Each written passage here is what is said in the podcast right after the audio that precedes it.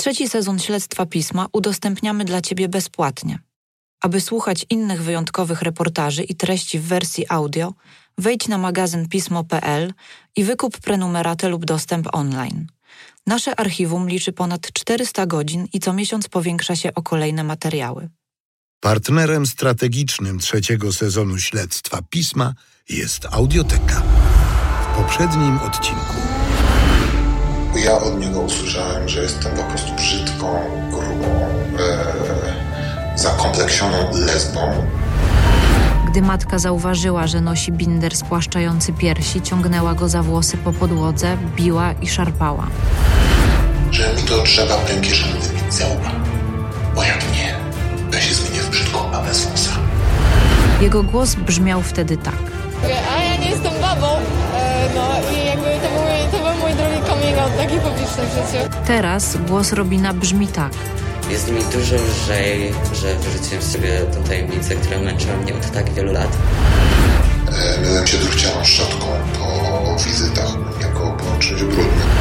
Także no nigdy nie miałem żadnych negatywnych e, sytuacji z nim. Nie miał negatywnego podejścia do bycia transpłciowym. No dobrze, to dzisiaj jest twój wielki dzień.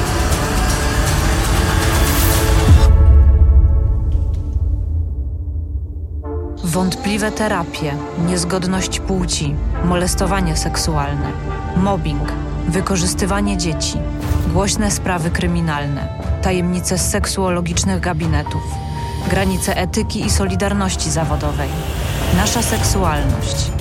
I on, wybitny specjalista, autorytet polskiej seksuologii, dobry czy zły doktor. Nazywam się Iga Dzieciuchowicz, a to jest Śledztwo Pisma. Reporterska historia opowiadana tydzień po tygodniu. Odcinek trzeci. Pan i władca. Od pierwszego odcinka tego sezonu śledztwa podążam śladami doktora Wiesława. Trafiłam na niego, gdy dwa lata temu zgłosiło się do mnie kilka kobiet, szukając pomocy w trudnych i poruszających sprawach. Chodziło o zarzuty molestowania seksualnego, jakiego na dzieciach mieli dopuszczać się ojcowie. Każda z tych sytuacji była bardzo skomplikowana. Z jednej strony wstrząsające opowieści matek i świadomość ogromnej krzywdy, jaka prawdopodobnie dotknęła ich dzieci, a równocześnie ogrom wątpliwości, bo każdy z tych przypadków opierał się na poszlakach. Na zarzutach formułowanych przez matki przy braku jednoznacznych dowodów z konfliktami pomiędzy partnerami i sporami o opiekę nad dziećmi w tle. Są to sprawy, w których niełatwo jest oddzielić prawdziwe przypadki molestowania od pomówień rzucanych pod adresem partnerów. W każdej z tych spraw kluczową rolę odgrywały opinie biegłych seksuologów. I tu po raz pierwszy trafiłam na doktora Wiesława. Okazało się bowiem, że we wszystkich przypadkach właśnie on pisał opinie seksuologiczne ojców oskarżanych o czyny pedofilne, które były dla nich korzystne. Uderzyło mnie to. Zaczęłam szukać informacji na jego temat i im więcej odkrywałam, tym bardziej byłam przekonana, że zanim opowiem ci o tych sprawach, najpierw powinnam zrelacjonować inne zdarzenia dotyczące doktora Wiesława przez wielu uznawanego za jednego z najważniejszych polskich seksuologów, a równocześnie lekarza, z którym wiąże się szereg zdarzeń wątpliwych pod względem etyki zawodowej. Śledziłam te przypadki przez wiele miesięcy, nie tylko po to, by zrozumieć, czy to dobry, czy zły doktor. By ocenić, czy w sprawach o molestowanie dzieci bronił pedofilów, czy też chronił ojców przed niesłusznymi oskarżeniami. Ale też by opowiedzieć Ci o naszej seksualności, o seksuologii i o tym, gdzie powinny znajdować się granice etyki i solidarności zawodowej. W pierwszym odcinku zajęłam się historią Joanny i innych pacjentek, których oziębłość seksualną dr Wiesław próbował diagnozować za pomocą wibratora. Działo się to podczas badania, które nazywał seksuologicznym. Jednakże poza naganą sądu lekarskiego nie spotkały go za to poważniejsze konsekwencje. Z kolei w drugim odcinku oddałam głos Oskarowi i jego przejmującej relacji, jak doktor diagnozował u niego dysforię płciową, a po drodze zrujnował relację nastoletniego wówczas pacjenta z rodziną i niemal doprowadził do samobójczej śmierci. Równocześnie jednak badając te sprawy, napotkałam na szereg odmiennych opinii pacjentek i pacjentów, byłych studentów, innych seksuologów. Oni o doktorze Wiesławie wyrażali się bardzo pozytywnie. Z kim więc miałam do czynienia? Lekarzem, który nadużywa swojej pozycji, fałszywie pomawianym, wybitnym specjalistą, któremu przydarzyło się kilka błędów, a może jednym i drugim, doktorem Jekyllem i panem Haydem polskiej seksuologii.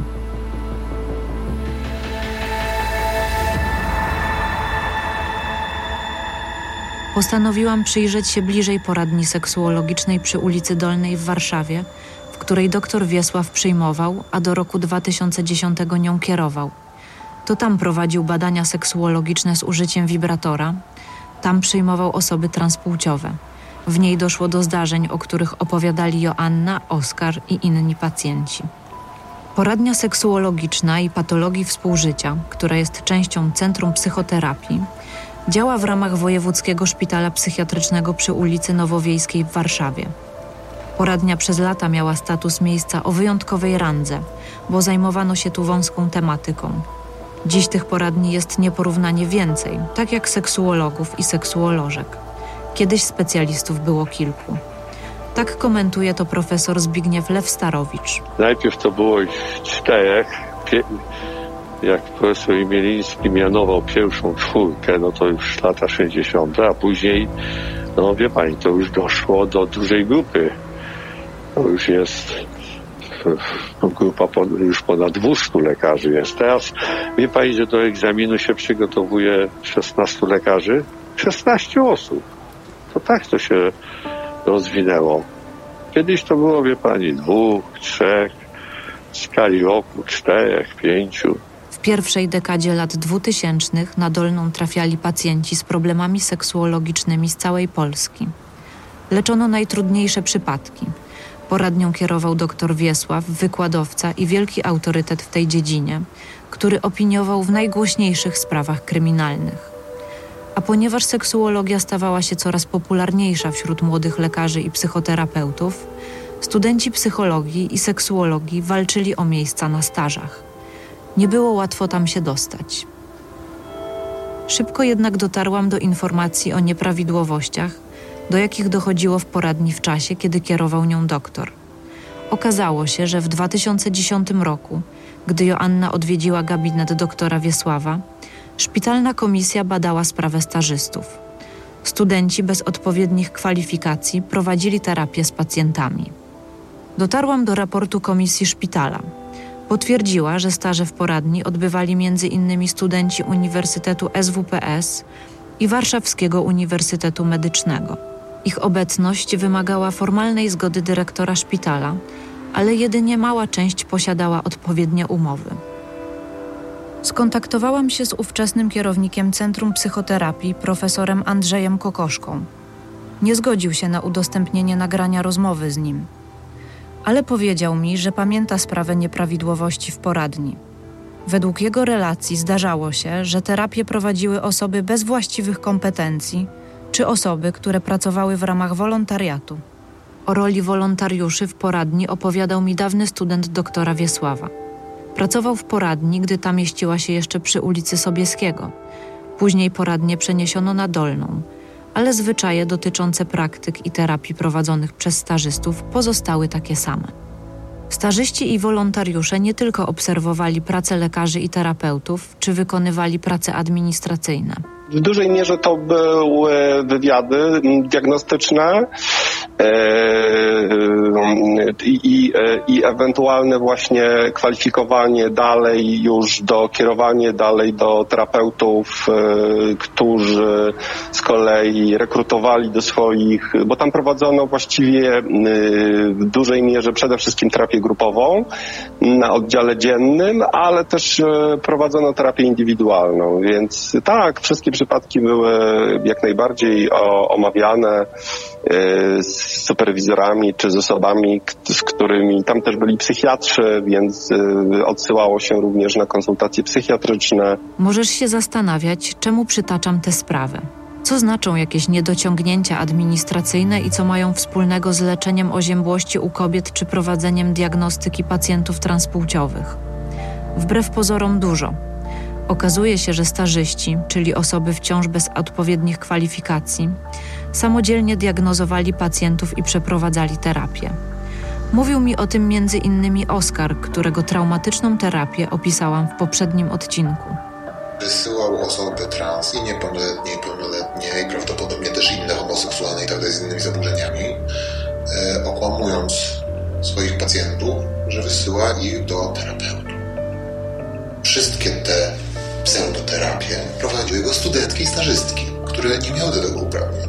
Też nie wiem, e, zawód psychologa nadal nie ma żadnych e, regulacji prawnych, może mogą to robić, nie wiem.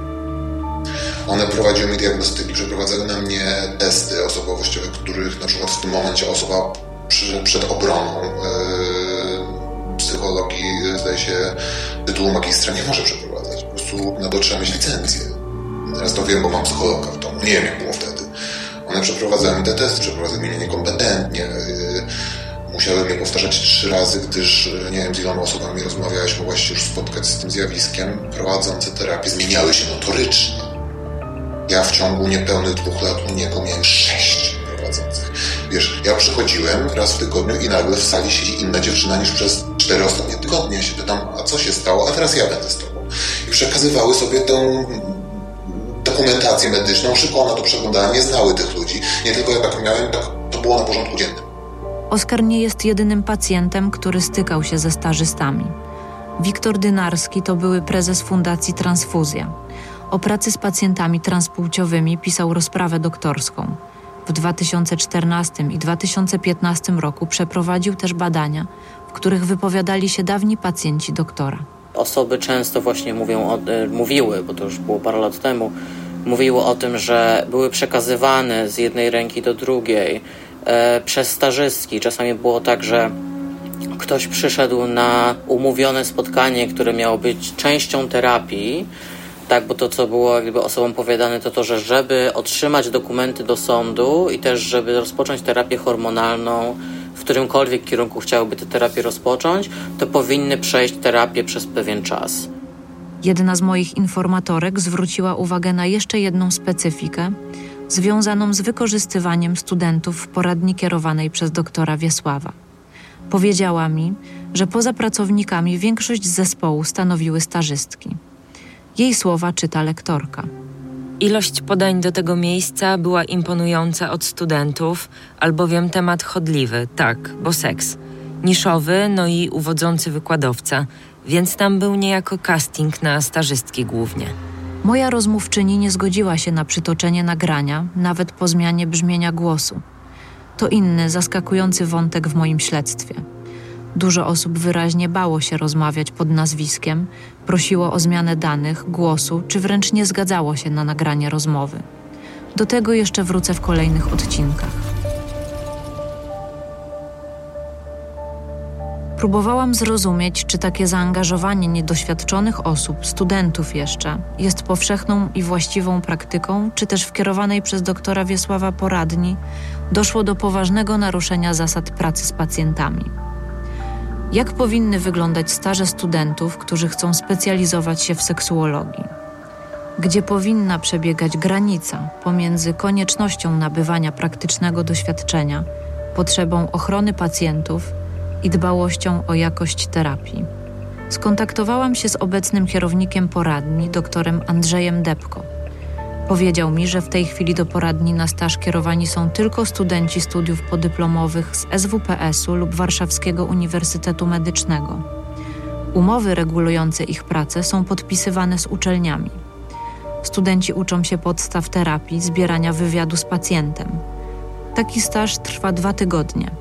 Na dłuższe staże zapraszani są studenci, którzy robią specjalizację z dziedziny seksuologii nad ich pracą czuwa powołany spośród pracowników kierownik takiej specjalizacji. O to, na jakich zasadach uczelnia organizuje staże, zapytałam Centrum Prasowe SWPS. Otrzymałam odpowiedź mailową, że o staż może się ubiegać lekarz lub psycholog. Słuchacz podczas stażu uczy się nawiązywania kontaktu z pacjentem, obserwuje wykonanie badania, uczy się stawiania diagnozy i planowania terapii. Jest obecny biernie, Słuchacz może być wyłącznie obecny podczas diagnozowania pacjentów, którzy wyrażą na to zgodę. może również biernie uczestniczyć w terapii grupowej, jeżeli grupa jednomyślnie wyrazi na to zgodę.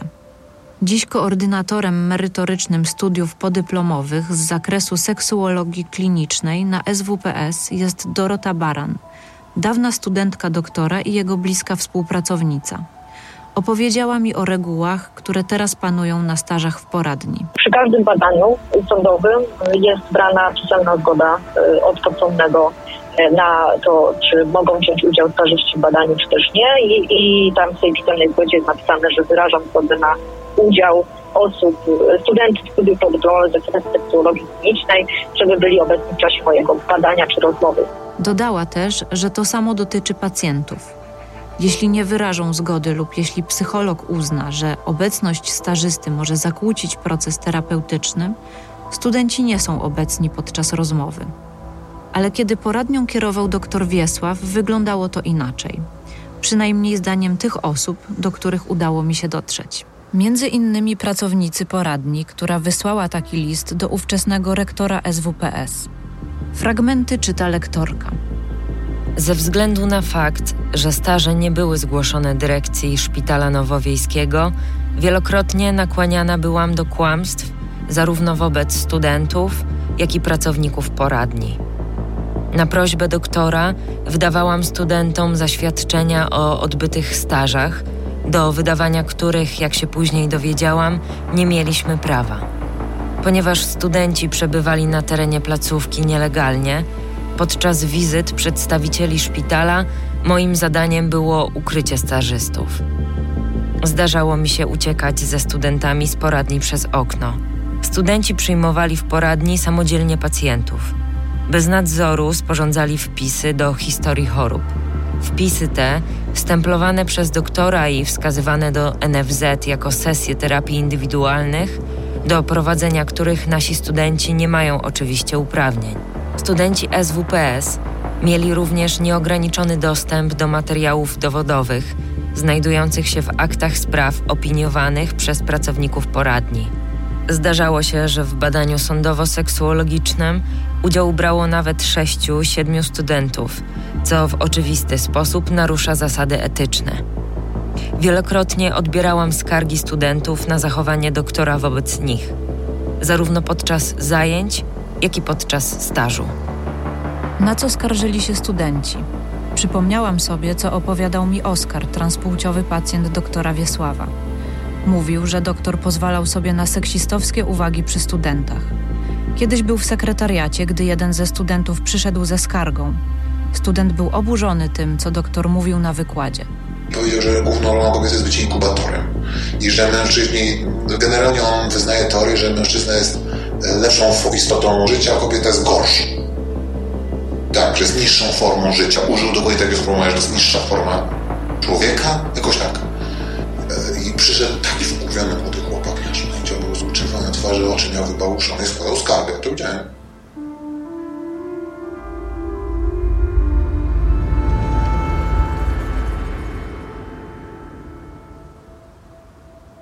Ale dawna sprawa stażystów, gdy poradnią kierował doktor, okazała się jeszcze poważniejsza.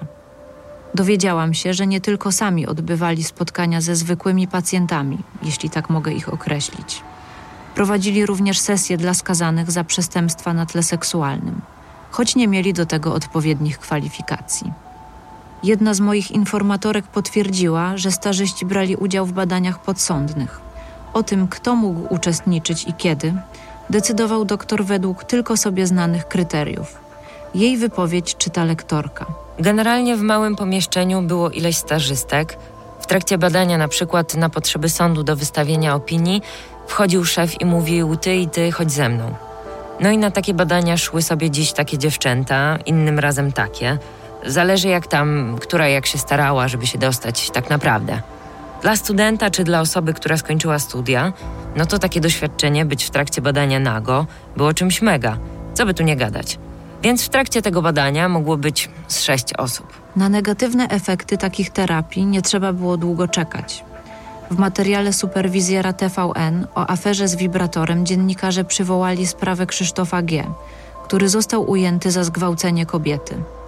W poradni przy ulicy Dolnej odbywał terapię Jak się okazało, prowadziła ją, a przynajmniej kilka sesji, niedoświadczona stażystka.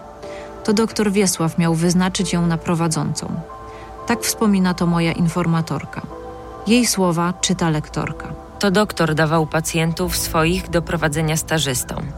To doktor typował według swojej kategorii, kto jakie będzie miał zdolności z danym pacjentem i kto do kogo się nadaje. Czyli doktor doskonale zdawał sobie sprawę z tego, że stażystka prowadziła sesję ze skazanym za gwałt, który liczył na zwolnienie warunkowe. Jak podawali dziennikarze TVN, Krzysztof G. po kilku sesjach terapeutycznych wyszedł warunkowo na wolność. A tam ponownie zgwałcił kobietę na warszawskiej Pradze. Do poradni zadzwonili prokuratorzy. Posłuchaj słów informatorki czytanych przez lektorkę. Było ogromne poruszenie, bo się dowiedział już rano, bo to chyba prokuratura dzwoniła wówczas, że taka sytuacja się wydarzyła, no i był popłoch generalny. Tak. Ta młoda dziewczyna bardzo płakała, no bo tak, nie wiadomo było w jakim kierunku to się podzieje i co jej będzie groziło, więc ona była spanikowana mega. Natomiast zasadniczo wtedy ona już przestała do nas przychodzić.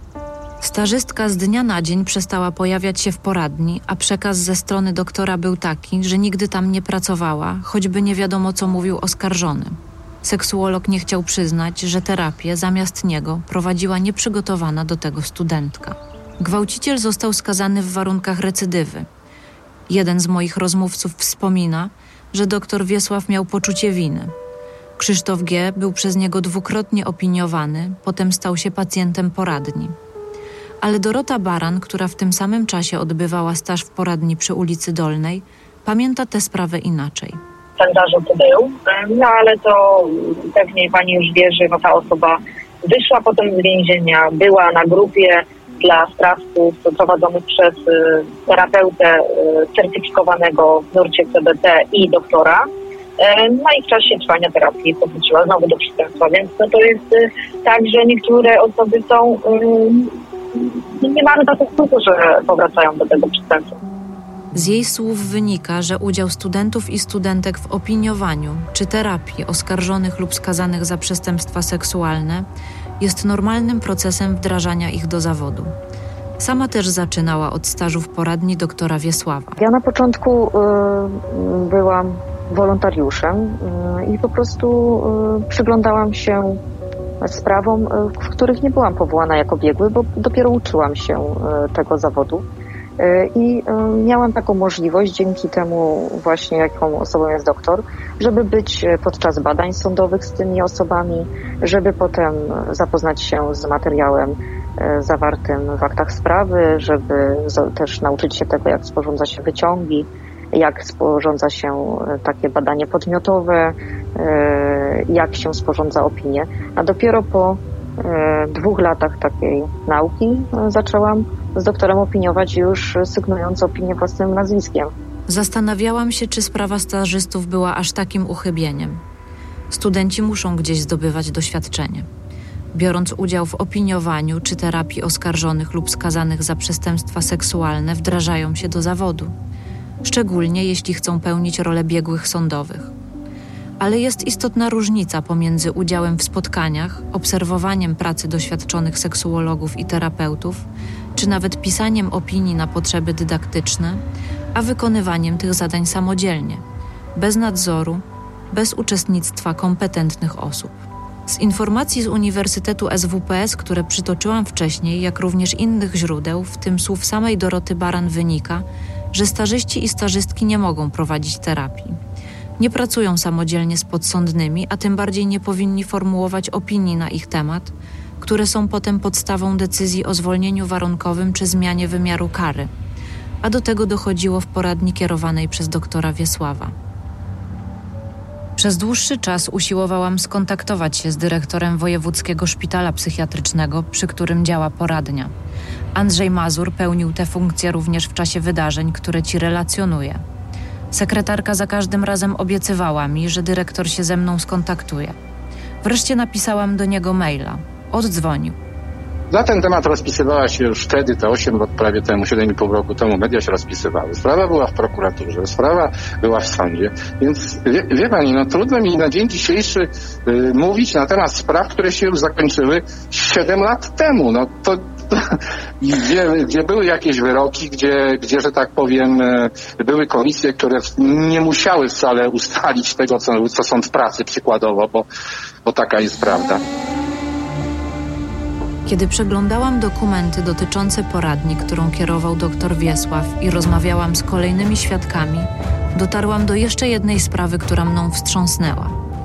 Ale zanim ci o niej opowiem, chciałabym wrócić do wątku mojej własnej terapii, którą zaczęłam prowadzić u doktora. Jak zapewne pamiętasz z poprzednich odcinków, uznałam, że najlepszym sposobem na rozstrzygnięcie tego, jakim lekarzem naprawdę jest bohater mojego śledztwa, będzie przekonanie się samej nie jako dziennikarka, ale jako pacjentka.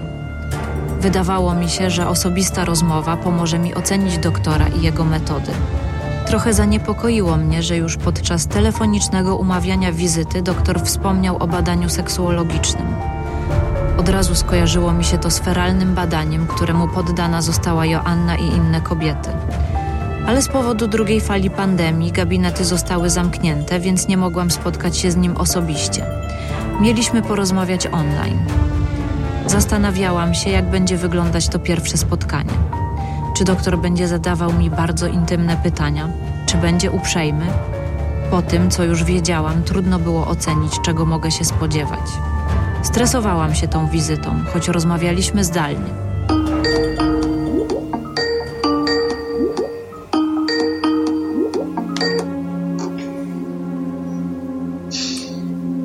Dzień dobry. Dzień dobry, dzień dobry pani. Dzień dobry, dzień dobry. Widzi mnie pani? Tak, widzę. No dobrze. I słyszy mnie pani? Tak. No, no świetnie. No, no dobrze pani, była pani akurat w, w bardzo zły czas. No, e, ze względu na tą pandemię. E, e, zdobyła pani to skierowanie, no ale w tej chwili nie bardzo możemy nie bardzo może pani spożytkować. Doktor od początku wydał mi się czujny. Zapytał, jak do niego trafiłam, kto mnie polecił. Odpowiedziałam, że koleżanka. Doszłam do wniosku, że konfabulowanie będzie trudne, a doświadczony specjalista mógłby zorientować się, że moja opowieść jest niespójna. Postanowiłam być jak najbardziej szczera. Zgłosiłam się do niego z problemem oziębłości. Pani Jego, e, czy pani e, już kiedykolwiek podejmowała terapię swojego problemu? Y, tego konkretnie nie, ale byłam na terapii psychologicznej. No bo ten problem to mam w zasadzie od niedawna. Jak to? Yy, no, mm, no, myślę, że on trwa, no nie wiem, może z, z pół roku. A wcześniej wszystko było dobrze? No różnie, że tak powiem. Doktor zadawał mi rozmaite pytania, które dotyczyły mojego życia seksualnego i doświadczeń z mężczyznami, ale też pytał o to, co sama czuję. Czy nie ma pani myśli, czy takie nachodzą o seksie, jak pani jest na przykład sama, położy się e, wyobrażenia, fantazje na ten temat? Czy pojawiają się? Mm, no właśnie ostatnio nie. A ostatnio to od kiedy? No, myślę, że od może tak trzech miesięcy to nie myślę o tym. Pani odczuciu, jest to ważna osoba? Była to ważna osoba i jest w dalszym ciągu ważna osoba w Pani życiu? Znaczy ona już oczywiście w moim życiu nie istnieje w sensie takim, że jest obecna. No, fizycznie nie istnieje, ale emocjonalnie. Ale emocjonalnie ona e, jakby mm, tworzy taką, taką cezurę w moim życiu. No właśnie. Czyli jest to najważniejsza osoba w Pani życiu. A tak to brzmi? Aha. No, znaczy tak, z różnych powodów ta osoba, powiedzmy, jest takie, ja dzielę życie na tym, zanim ją spotkałam i na tym, co było po tym, jak ją spotkałam. Czyli tak naprawdę nie doszło do e, rzeczywistej e, separacji. Nie doszło na poziomie emocjonalnym do rozstania u pani. Myśli pan, że to tak wygląda? Że to jest możliwe, że tak jest? Nie ukrywam, że stresowała mnie ta rozmowa. Z jednej strony wiedziałam, jaki jest jej prawdziwy cel. Z drugiej strony rozmawialiśmy o moich przeżyciach. Byłam w swoim domu, w bezpiecznym miejscu, a mimo to rozmowa była krępująca. Nie jest łatwo opowiadać specjaliście o swoich intymnych doświadczeniach. Jeszcze trudniej było mi wyobrazić sobie samopoczucie jego pacjentek, gdy nie tylko opowiadały mu intymne szczegóły, ale siadały na fotelu i poddawały się kontrowersyjnemu badaniu. W opowieściach wszystko wydaje się proste, ale gdy usiadłam oko w oko z seksuologiem, który słuchał mojej opowieści o pierwszej masturbacji i fantazjach erotycznych, pojawił się dyskomfort. Chwilami brakowało mi słów, by coś dokładnie nazwać czy opisać. Czasami pytania zaskakiwały. Czy zdarzają się pani sny o treści erotycznej? Zdarzają się. Ale to jest raz na pół roku, raz w miesiącu, dwa razy w miesiącu? Mm, myślę, że tak, nie wiem, raz na dwa miesiące może. E, czy one są z orgazmem? Tak. Jaki wydał mi się doktor? Bardzo profesjonalny. Rozmawialiśmy prawie godzinę. Słuchał uważnie, doskonale punktował moje wątpliwości, zadawał pytania, których sama nigdy sobie nie zadałam. Szybko wyciągał właściwe wnioski. Byłam zaskoczona. Wcześniej słuchałam relacji o tym, że był nieuważny, a pacjentki przyjmował w biegu. Podobne opinie znalazłam również w serwisie Znany Lekarz. A ja czułam się wysłuchana. Może po tamtym wydarzeniu wyciągnął wnioski i zaczął zwracać uwagę na komfort pacjentek? Nie stało się nic, co wydawałoby mi się niewłaściwe. Po wielu pytaniach powoli docieraliśmy do tego, co może być powodem mojej niechęci do zbliżeń. Zastanawiam się, czy to nie jest po prostu też powód taki, że ja się trochę tak odsunęłam, bo się chyba boję zranienia. Tak mi się wydaje. Albo sama po prostu zaraz wywołam to rozstanie, no bo jak nie będę miała ochoty na zbliżenia, no to myślę, że on też podejmie właściwą decyzję. Więc możliwe, że to jest jakiś kontekst, który może jest tutaj jakiś istotny. Być może decydujący. I znów nie wiedziałam, co o tym myśleć. Po pierwszym spotkaniu doszłam wręcz do wniosku, że póki co jestem jedną z niewielu pacjentek, spośród tych, do których dotąd dotarłam, które myślą o doktorze pozytywnie i nie mają mu nic do zarzucenia. Miałam też inną wątpliwość. Czy rozmawiając z nim jako pacjentka nie naruszam granic mojej dziennikarskiej etyki zawodowej? Prowokacja dziennikarska jest narzędziem stosowanym często w sytuacjach, gdy chce się ujawnić prawdę o zdarzeniach, które inaczej trudno udowodnić. W rozmowach z producentami śledztwa uznaliśmy, że możemy z tego skorzystać, ale wciąż zastanawialiśmy się, czy rozmawiając z nim jestem w stanie zachować dziennikarską obiektywność. Czy słuchając kolejnych zarzutów formułowanych pod jego adresem, podczas moich spotkań jako pacjentka nie zacznę doszukiwać się znaków potwierdzających tamte doniesienia? Jak prowadzić je, by przypadkiem nie podpowiadać, nie prowadzić lekarza w kierunku zachowań, o których mówili mi inni pacjenci? Obawiałam się, że może nawet nieświadomie mogę wypchnąć doktora w sytuacje, do których by nie doszło, gdybym nie była w tej podwójnej roli.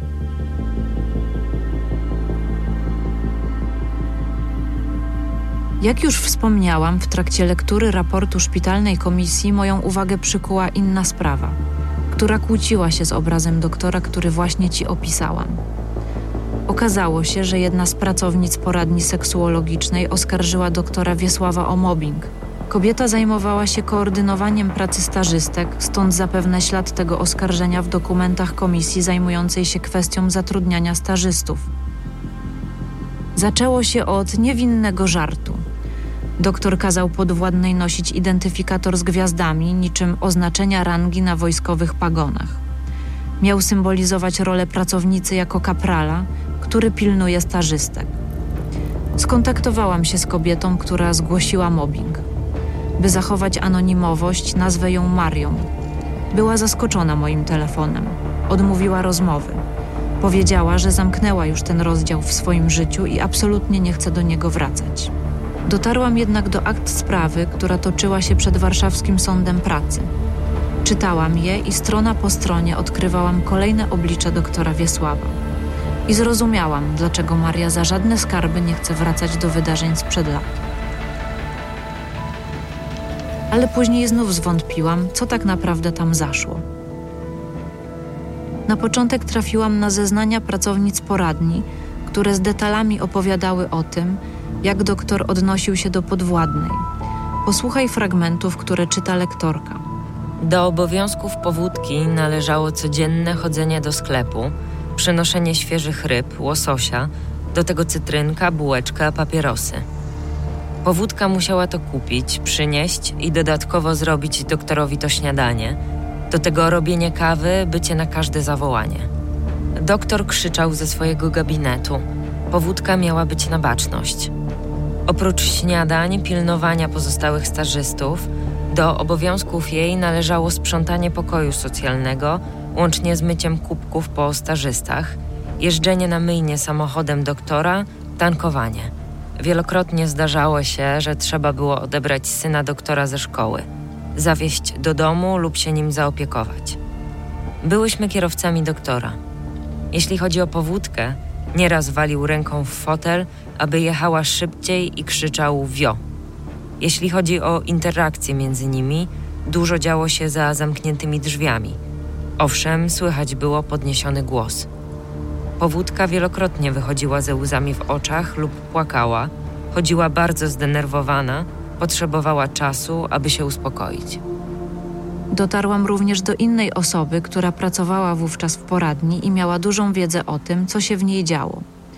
Podobnie jak informatorka, której wypowiedzi przytaczałam, opowiadając ci o stażystach, ta kobieta również nie zgodziła się na ujawnienie personaliów, ani na zamieszczenie nagrania rozmowy, nawet ze zmienionym głosem.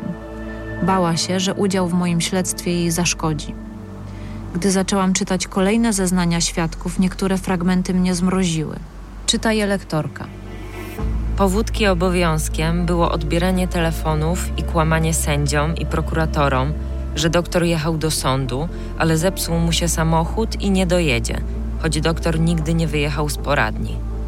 Mówienie, że opinia została wysłana, podczas gdy nie została nawet napisana. Jeśli odmawiała wykonywania tych rzeczy, słyszeliśmy wszyscy różne epitety pod jej adresem.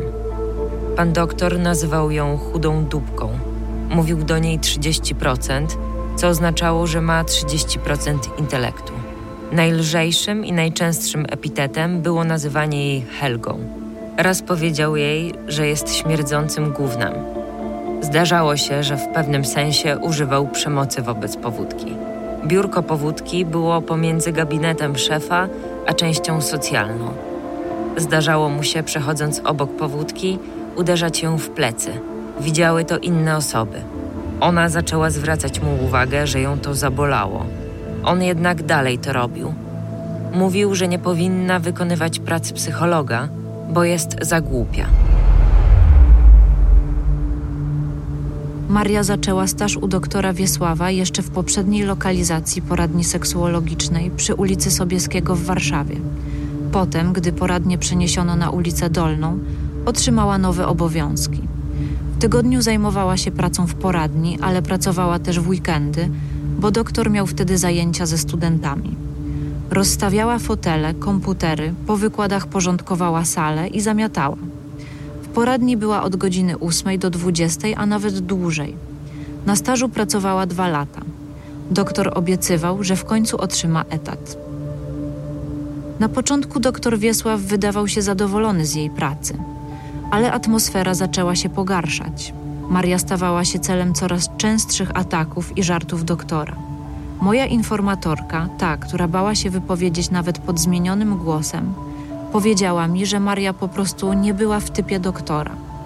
Nie reagowała na jego zaczepki, nie szczebiotała jak inne stażystki. A te widziały, jak była traktowana i jak to określiła informatorka, miały z tego ubaw. Z drugiej strony Dorota Baran, która również była wówczas stażystką i znała obie pracownice, relacjonowała, że były one ulubienicami doktora. Doktor pomagał im w załatwianiu prywatnych spraw, podrzucał lekarstwa do domu w czasie choroby, szukał nawet specjalistów, gdy jedna z nich zaszła w ciążę. W oczach innych stażystów obie były traktowane przez doktora w sposób wyjątkowy i obie miały wysoką pozycję. Nigdy nie mm, odniosłam wrażenia, że one są z czegokolwiek niezadowolone z tej relacji. Wręcz odwrotnie zabiegały o kontakt przesiadywały u niego w gabinecie, paliły papierosy z nim w tym gabinecie, zostawały po godzinach, e, e, zapraszały go do swojego właśnie domu, nie wiem, chodzili razem na jakieś poza pracą, kolację, no po prostu e, traktowały go szczególnie jako osobę ważną w życiu i tak samo były traktowane przez niego, więc tu nie jestem w stanie nic powiedzieć złego na ten temat.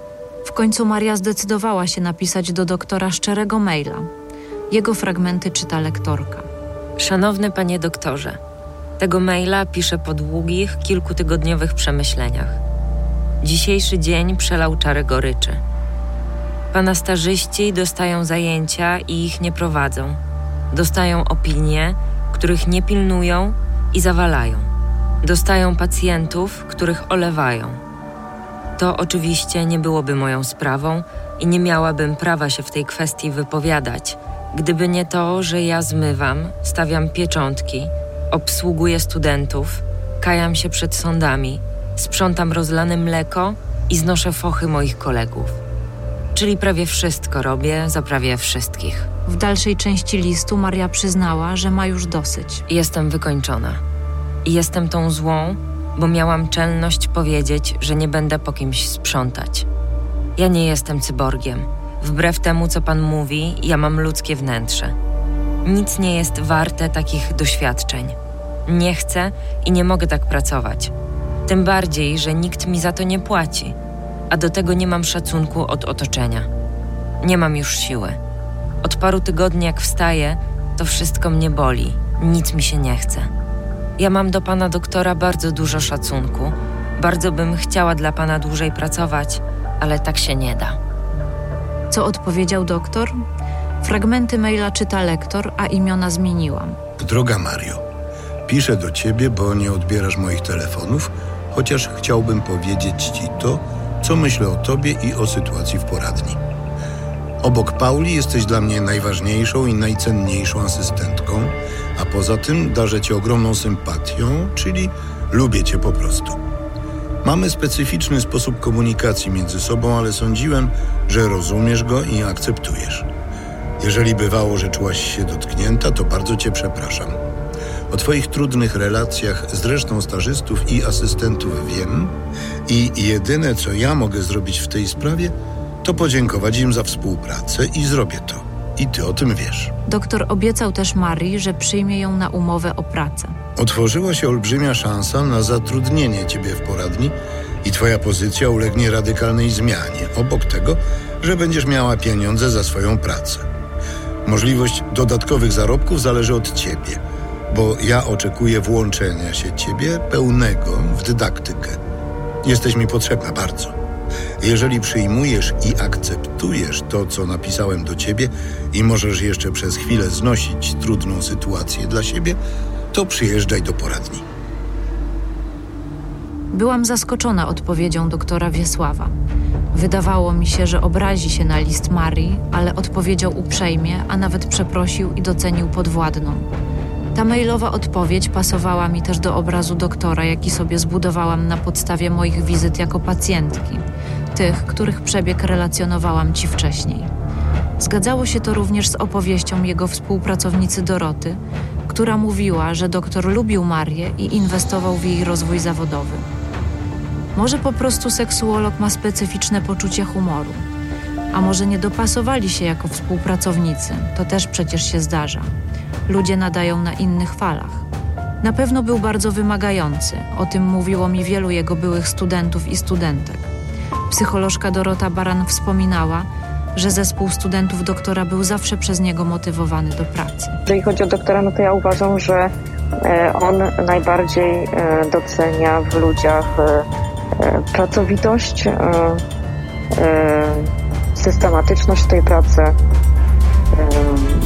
to, że taką, nie wiem, jak to nazwać, ambicję, to, że komuś się chce, to, to myślę, że to jest zdecydowanie ważniejsze niż pewnego rodzaju predyspozycja w jego oczach. Czyli tak jak ja przyglądałam się jemu przez kilkanaście lat w poradni nadolnej, to widziałam, że bardzo inwestuje w te osoby, które właśnie chcą, którym zależy. To, to tak, takie ja mam do tego nastawienie, tak to postrzegam. Tyle, że uderzanie w plecy czy nazywanie kogoś publicznie obraźliwymi słowami niewiele mają wspólnego ze stawianiem ambitnych celów i skutecznym motywowaniem. I z pewnością przekraczają dozwolone granice relacji zawodowych. Co rzeczywiście wydarzyło się za murami warszawskiej poradni? Jak na skargi Marii zareagowali przełożeni doktora Wiesława? Co ustaliła szpitalna komisja, w której dokumentach po raz pierwszy trafiłam na te zarzuty? Jak rozstrzygnął je sąd pracy, do którego zwróciła się Maria?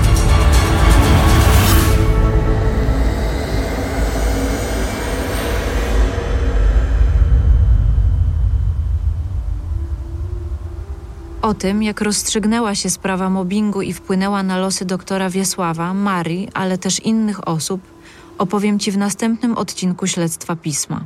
Za tydzień.